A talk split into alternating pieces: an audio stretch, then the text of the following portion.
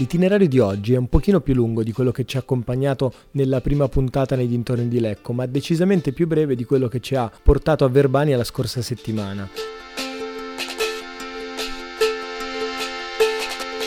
Siamo infatti nuovamente nel triangolo lariano. Una volta passata la città di Como, dovete imboccare la statale che costeggia il lago, passate Griante ed anche Menaggio, quindi piegate in direzione della Valsolda, per intenderci la strada che va a Lugano o Porlezza, per pochissime centinaia di metri. Troverete un bivio sulla destra e dovete seguire le indicazioni per Plesio e quindi per Breglia.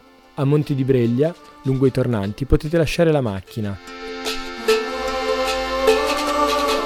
Vi trovate già a mille metri sopra il livello del mare. Si prosegue a piedi, di lì partono due sentieri. Quello basso è consigliabile soprattutto con la neve in inverno.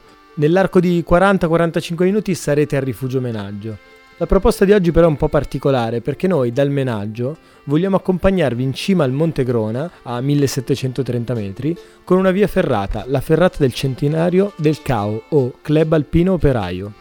Ancora attivo nell'area del Comasco, il Club Alpino è probabilmente la prima organizzazione di escursionismo popolare del nostro paese.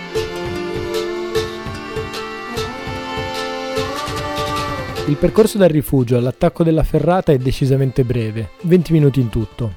Quello che dovete fare è seguire le indicazioni fino al versante del Grona esposto a sud. Dall'attacco alla vetta del Grona sono poco meno di 400 metri di salita verticale, per circa 2 ore e mezza 3, a seconda della vostra preparazione. L'esposizione è alta. La difficoltà non moltissimo, ma decisamente non è il posto dove provare per la prima volta.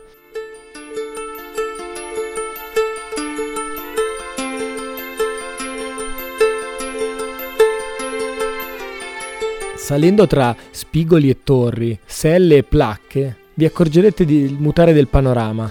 Potrete riconoscere il profilo delle montagne tutto intorno come se osservaste una cartina. Il lago al di sotto si fa sempre più piccino, ma non fatevi ingannare dal sole che scalda nelle belle giornate perché non appena passato al versante nord la temperatura cambierà decisamente. Ma prima di godere del vento che sferza in cima, ricordatevi due fondamentali. La prima, durante il percorso della ferrata, in due punti, è possibile abbandonare il tragitto per riprendere il sentiero del canalone o la direttissima.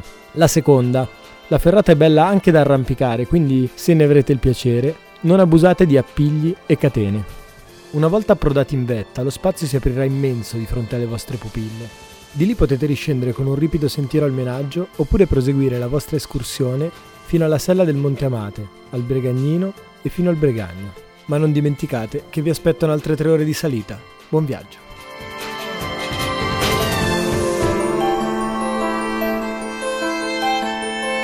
Música